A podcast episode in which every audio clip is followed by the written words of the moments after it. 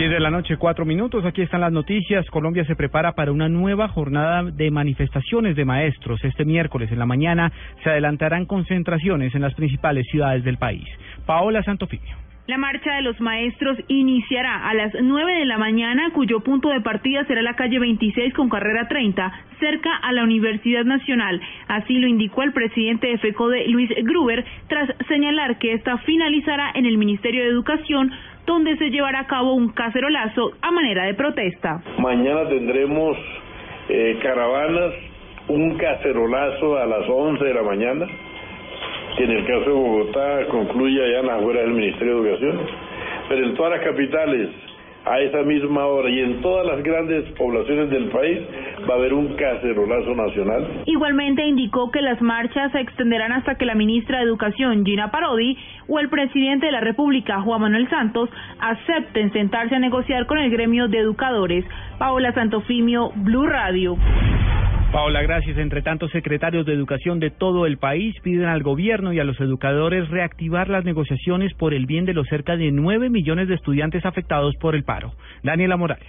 El secretario de Educación de Bogotá, Óscar Sánchez, expresó su preocupación, pues asegura que si no hay un diálogo inmediato, el paro continuará de manera indefinida y los niños no tendrán clase. Sí, aquí es, es necesario un entendimiento eh, pero pues mientras el gobierno diga no va a haber diálogo mientras no se levante el paro y el sindicato diga solamente dialogamos con el paro, pues eso no va a ser posible. Lo que uno siente es que esta semana probablemente sea difícil lograr eh, que se sienten y eso es duro. Por esto, el secretario de Educación instó tanto al gobierno nacional como al magisterio para que se sienten a dialogar. Daniela Morales, Blue Radio.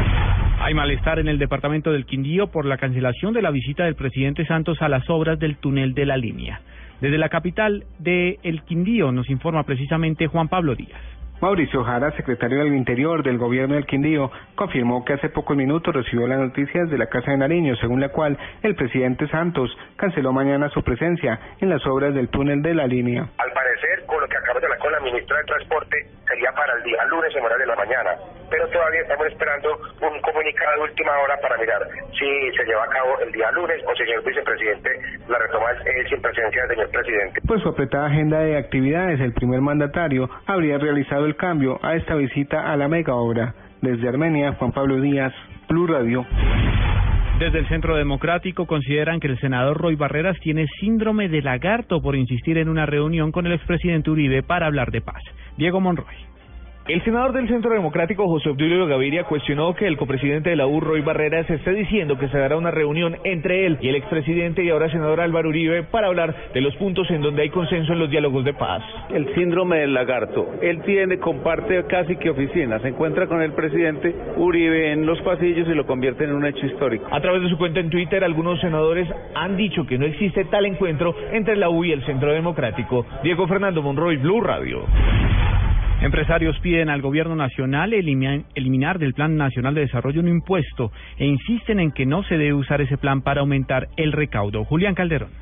El Consejo Gremial Nacional considera que propuestas de corte fiscal no deberían ser parte del Plan Nacional de Desarrollo, pues deben ser parte del análisis integral que tiene que hacer la Comisión para la Reforma Tributaria creada por el mismo gobierno.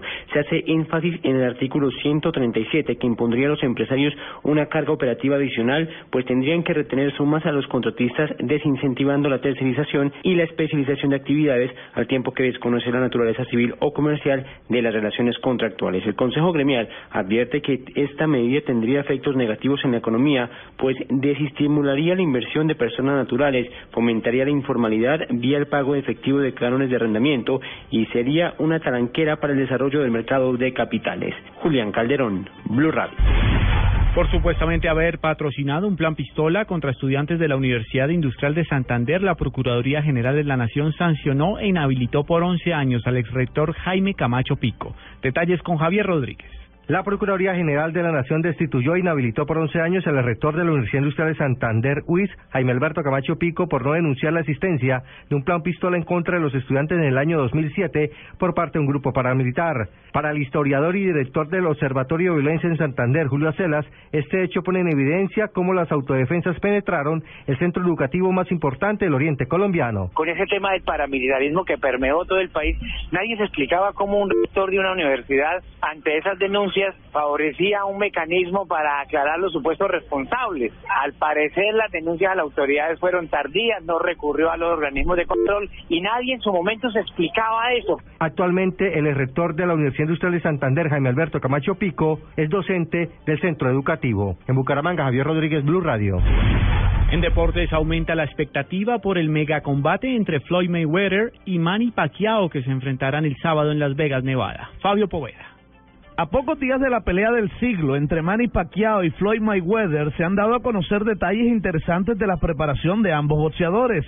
Mayweather, por ejemplo, se le ha visto talando árboles como lo hizo Rocky Balboa en la película que protagonizó Sylvester Stallone. Cada árbol pesa 317.5 kilogramos. Money también ha utilizado sesiones diarias de crioterapia, un método que consiste en baños diarios a 220 grados bajo cero durante tres minutos. Por su parte, Pacquiao lo primero que hace al llegar al gimnasio es pegarle a una pera que tiene retratada la cara de Mayweather. El filipino realiza unos 2.500 abdominales diarios en promedio y come cinco veces al día para consumir 8.000 calorías diarias. Su acompañante en las sesiones de trote en las mañanas es su perrita Jack Russell Terrier de 9 años.